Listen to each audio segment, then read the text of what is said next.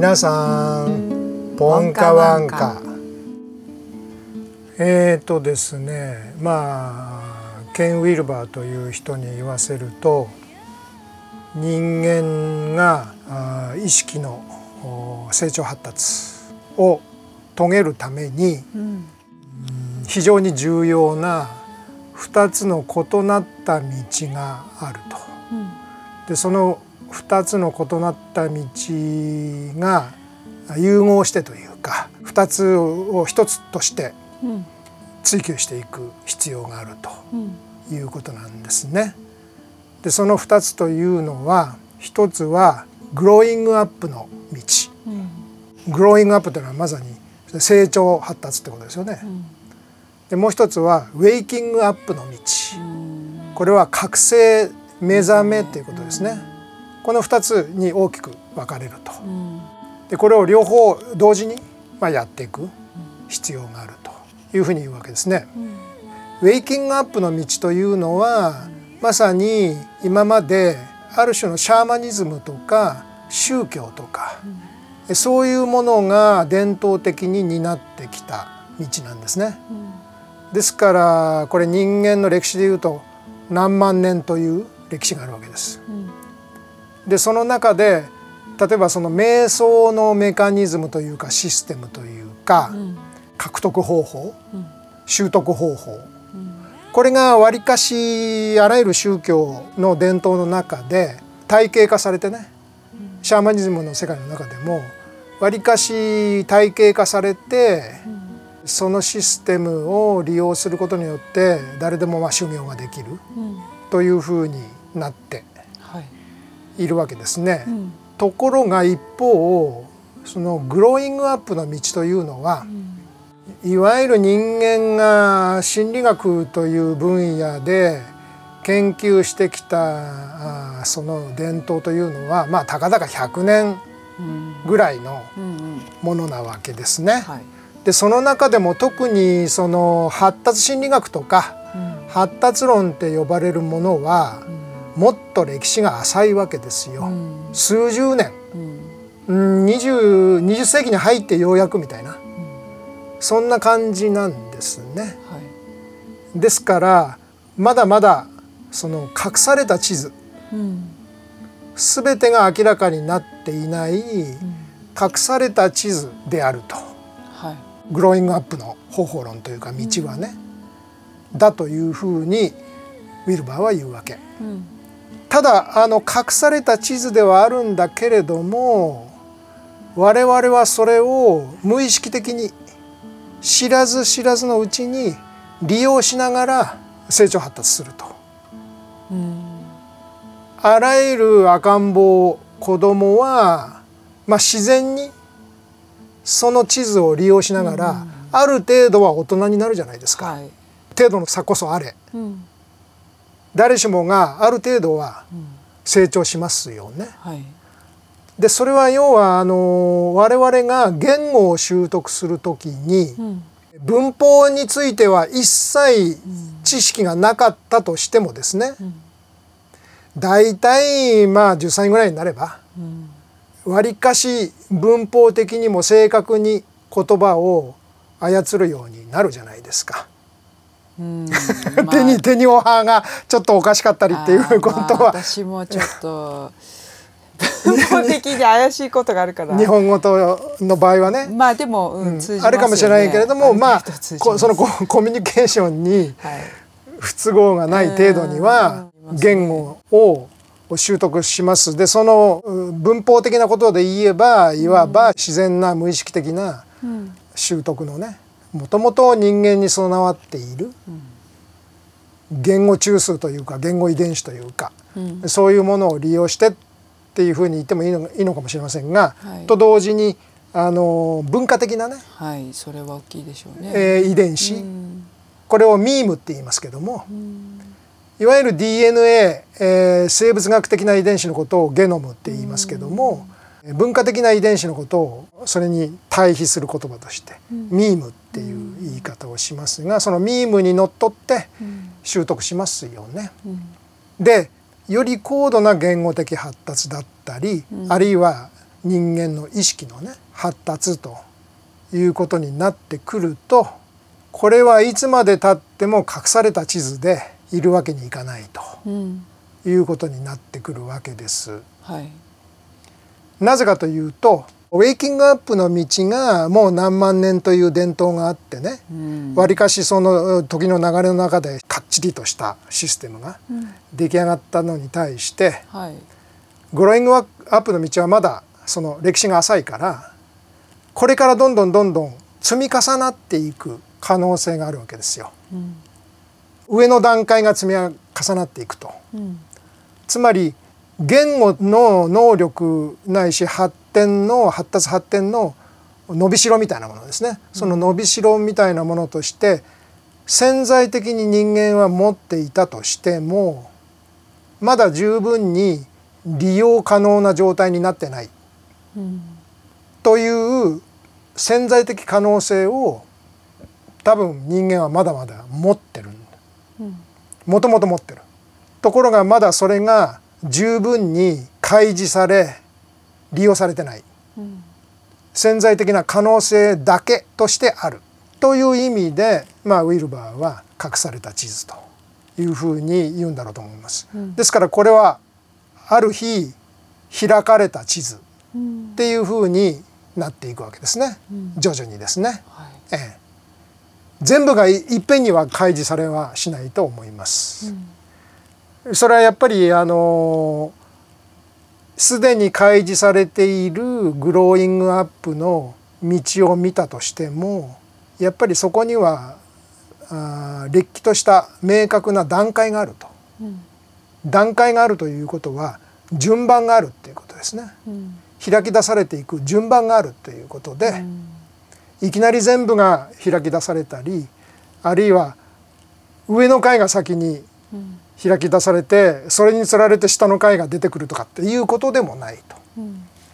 とやっぱり出現してくる順番階層、えー段階があるとうん。いうことなんですね。でこれは20世紀の中頃から後半にかけて新しく開き出されてきたグローイングアップの道。うん。意識の新たな成長発達段階というものがあってそれはいわゆる今割とこう流行っているというか話題になっているというか新しい価値観世界観として叫ばれている多様性であるとか、はい。えー相対主義であるとか、あるいはエコロジックなねうん。概念であったりとか、うん。まあそういう価値観世界観ですね。これが割と新しく出てきた、えー多くの人が認知し始めている。うん。そういうグローイングアップの新たな段階ということになるんだろうと思います。でところがですねこの新たな段階これあのクレアブ・グレイブスなんていう発達心理学の研究者そしてその後に続く人たちが改良し体系化していったスパイラルダイナミクスというね発達論の体系がありますけれどもそれは面白いのは人間の意識の発達段階を下から順番に色分けしていったんですね。あベージュベージュが一番下でその上がパープル、うん。えーレッドおブルーオレンジ、えーグリーンイエローターコイズみたいなねうんそういうような体系があるわけですね。でなんであのああえて番号を振るんではなくって、えー色分けしたかっていうと一つの理由は境界線が曖昧でうんあるどの瞬間からあの一段上に上がったかっていうう明確なね基準というか境界がないんですよね。そこが混じり合っている色と色が混じり合うようにそういうこう中間領域もあるので、まあ、そういう意味で色分け色という概念で分けた。でもう一つは必ずしも下の段階が上の段階よりも劣っているとか。うんそこに優劣があるとか、うんいうことではなくってうんどれも重要なうん段階であるという意味で序列をつけるんじゃなくって、まあ、色分けしたっていうこともあるんだろうと思いますね。うん。でそのスパイラルダイナミクスで言うとですね20世紀の前半ぐらいまではオレンジぐらいまでのつまり5番目までうん。1番目から5番目までの段階があったとああってその6番目のグリーンの段階っていうのはうん。あーなかったんだけれどもうん徐々に出現してきたわけですね。でその背景には非常にそのエコロジックなものの考え方。つまり地球というのもある種のシステムとして機能していてで我々人間一人一人もそのシシステムのいわば網の目の一つみたいなうん。いう形で組み込まれているんだっていうような学説ですよね。うんガイア理論みたいなもの。うんそういうものが出てきたりうんして、えーそういう事柄に対する人々の意識が非常にこう明確に活発に出現してきたと。地球と共に地球に共鳴しながらいかにして人間は生きるのかと。そうじゃないとこの行き過ぎた文明はうん地球を破壊してしまうかもしれない。自分たちの住処である地球を破壊してしまうかもしれないというような、まあ、そういうような新しい概念ですよね。それと同時にやはりあの19世紀まで18世紀から19世紀にかけてのさまざまな偏見とか差別とか階級とか社会格差とかそういうものに対する問題意識それが徐々に高まってきてそして男女平等であるとかえー LGBT の人たちに対する偏見や差別の撤廃であるとかうん。もちろんその人種間のね白人黒人黄色人種みたいなねそういう人種間の偏見や差別うん。そういうものも撤廃していかなきゃいけないというような価値観。そういうものが合わさって混然一体となってグリーンの段階がね、うんまあ、出来上がってきたわけですよね。うん。でただまだそのグリーンの段階というのは全体のお世界成人人口のまあ20%ぐらいのうん。割合だろうというふうにある調査によるとね言われているんですよ。だからまだその勢力比率としてはあマイノリティというかこれから増えていくのかなというようなことですよね。したがってあの今言われているのは一番多いのはブルーぐらいの段階だろうと4番目ぐらいですね。4番目ぐらいの発達段階のブルーの段階がまあそれよりまあそれ以下ってことですよね。1段目からうん4段目ぐらいまでに当てはまる人たちがまあマジョリティだろうとうん50%ぐらいいるだろうというふうに言われているんですね。でその上のオレンジの段階もまあ2割から3割ぐらい。でグリーンの段階が2割ぐらい。で足すとあの100%超えるかもしれませんがそれはやはり中間領域をを複数回カウントしてるからという意味でまあダブってるということらしいんですけれども、でこの問題はですねこのグリーンの段階の出現の一番の問題点はグリーンの段階は自分より下の段階の人たちや自分より上の段階にいるような人たちこれはあのグリーンの一つ上をイエローっていうんですがイエローの段階の人はまあ全人口の1%ぐらいいるのかいないのかっていうようなうん統計なんですね。うんだから本当の少数派の少数派ですよ。はいでこの上と下の両方の人たちをに対してグリーンの段階は非常にその否定的だったり排他的だったり対立関係になったりしやすいうん。という傾向を残念ながら持っていると。うん。つまり平等であるみんなが相対的であるということをそういう価値観においてそれを絶対視するっていうねうん。傾向があるっていうんですよ。つまり相対的であるという価値観こそが絶対であるっていうこれを遂行矛盾っていうふうに、えー、ウィルバーは言ってるんですけど要するに言ってることとやってることが違うじゃないかみたいなねことですよね。これどうしてまあそんなこうちょっとねじれた価値観になっちゃったかっていうとまあ一つはこうある種のミーイズムがあるっていうふうにウィルバーは言うんだけれども、うん、ミーイズムっていうのはその自己中心性というか、うん、自己愛性というか、うん、そういう感覚ですよね。つまり自分可愛いもんだから、私のことを認めて私の価値観を認めてよと。あなたの価値観あなたの価値観あなたの価値観も認めるから、その代わり私の価値観も平等に認めてくださいと、うん、まあこういうことですよね。うん、それをある意味相対主義っていうわけじゃないですか。うん、だけど本当にみんながあらゆるものの考え方や生き方を平等にね認めなきゃいけないというふうになったら我々はナチズムとか、あるいはオウム真理教みたいな、非常に暴力的な価値観を持った世界観を持った集団とかそういう人たちも平等な価値と社会的な居場所を与えなきゃいけないってことになっちゃいますよね。うん、そういう矛盾をグリーンの段階は抱えているんですよ。うん、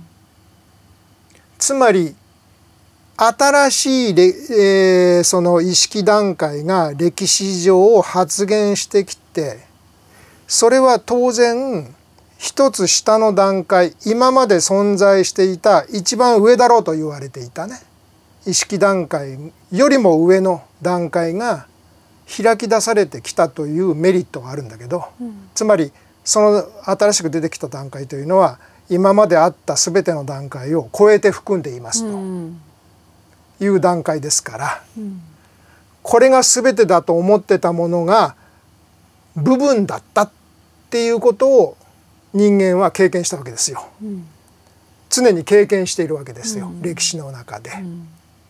で常にそれを超えて含むようなより拡大された大きな概念を少しずつ手に入れてきたわけですね。でオレンジからグリーンの段階が発言した時にも同じことを人類は経験したんですけれども、うん、でもやっぱり今流通しているこれが全体ですこれが一番上位ですというものは出現してきたことは進歩なんだけど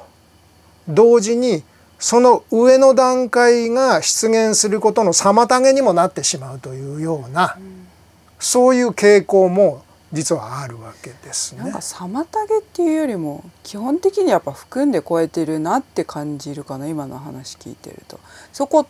通過しないとそこ行かないよねっていう。そうですもちろん。のをすごい感じる、う。ん、妨げっていうよりも通過儀礼っていうかまあ、うん、含んで超えるためにはそこは絶対必要だなっていう感じはすごいした。ただね、うん、私があえて「妨げ」という言葉を使ったのには、うんその今出現しているごく一般的な人がこれがもう人間価値の最高だよねと思っている段階をグリーンだとするなら、その上のイエローに行く時にものすごい大きな壁があるんですよ。それは人類が今まで経験したことのない分厚い壁なんですね。この壁何かっていうと自我の壁ってことなんです。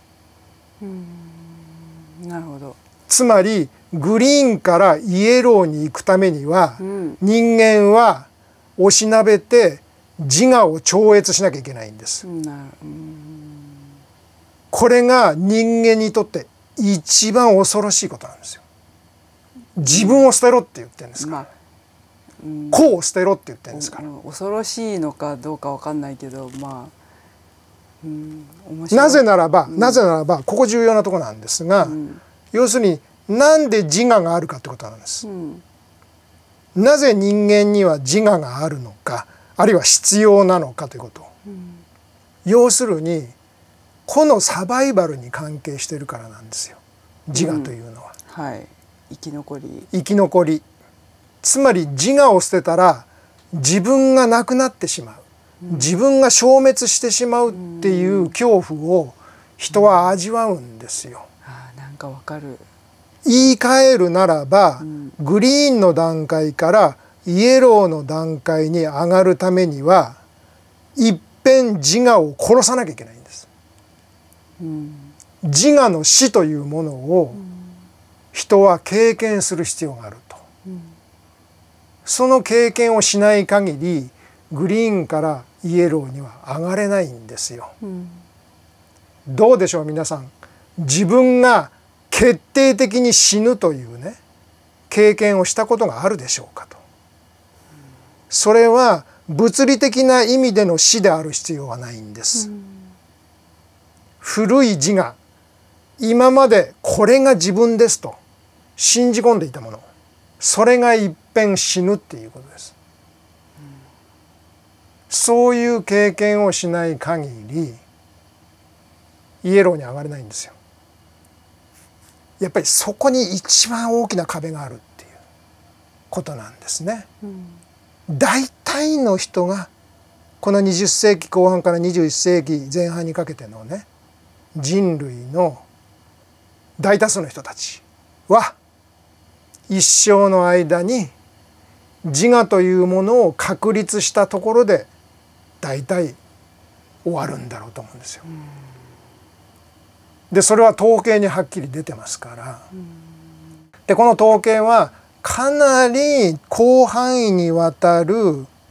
信頼できるやり方による調査の結果だと長い期間にわたって膨大な調査をしてその結果をもとに今分析されたというか統計だっていうんですね。そういう意味ではやっぱりグリーンからイエローに行くのに大きな壁があるのでのでその発達が心理学者たちはベージュからグリーンまでの6段階を第1層というふうに呼んで、うん、イエローより上を第2層というふうに呼んでてその1層から2層の間にはすごく大きな隔たりがあるというふうに読んでます。でどうもいかんせんその第一層に位置する意識段階の人たち1段目から6段目までの人たちというのは年中対立関係にある、国際的に見ても。うん、でしょうね。エゴが。あるんだもん。まあね。それが超えそれ超えたらもう本当に素晴らしい、ね。うん、なので、うん、まあ願わくば、うん、願わくば多くの人たちがイエローの段階、はい、えー、とりあえず当面の目標というか あ目安としては、そのイエローの段階の人たちが今世界中で1%ぐらいしかいないんであればせめて1割10%ぐらいになると、そうすると少し発言権を持つだろうと。影響力だったり発言権だったりちょっと存在が目立つ、ね100人に1人そういう人がいたらあれこの人ちょっと他の人とものの考え方が違うなと、うん、なんか自分たちが持っている価値観世界観よりもより広い拡大した、うん、そういう個を超越したようなものの考え方や価値観生き方をしているなというふうに思えるはずですから、うん、そうするとそういう人が少しこう目立ったり社会的に目立ったり、えー、発言権を持っていろんなことを言ったりということになってくると思います。はい、でそういう例もねまたこれから少しずつどんな人がどんな発言したのみたいなどんな文脈の中でどんな人を相手にどんなことを言いましたかみたいなね、うん。まあ、そんなことも少しずつはい。お話ししていこうかなとうん。思いますけれども、はい。えー今日はまあグローイングアップとウェイキングアップというね、うん。まあ、2つの異なる自己成長の道があってうん。そのうちのグローイングアップというのは基本的には隠された地図今までだったんだと。うん。でそれが徐々に歴史的に開き出されてくることによってより明確な形で我々はそれを利用することができる。つまり明確に開き出された出現してきた地図としてそれを我々は手に持ってその地図の案内に従って人生を歩むことができると。で地図を持ってないよりは持ってた方が道に迷いにくいですからね。うんということが言えるだろうと。で人生ね成功するしないは運のようなうん運任せみたいなところあるかもしれませんが成長ということで言えばこれはもう必然なんですね。成功は運成長は必然と、はいまあ、そういうことが言えると思いますのではいそれをより意識して歩んでいくならば地図を手に持っていた方がいいだろうなと。やはりウェイキングアップの道だけではまあ宗教的修行という意味では覚醒に至るのかもしれませんがうんいかんせんウェイキングアップの道だけではなかなか人はグローイングアップしない。でグローイングアップの道だけでも人は覚醒しないっていうような相関関係があるらしいんですね。どっちがどっちを引っ張っていくのかあるいはどっちがどっちの必須条件なのかっていうようなことはまだ実は明確に分かってないらしいんですよ。やっぱり相関関係なんだろうなということですね。まあ、ですからその2つの道をまんべんなく耕していくというのがいいんだろうなというふうに思います。はい今日はそんな話題で終わろうと思います。はいそれでは皆さんボンカワンカ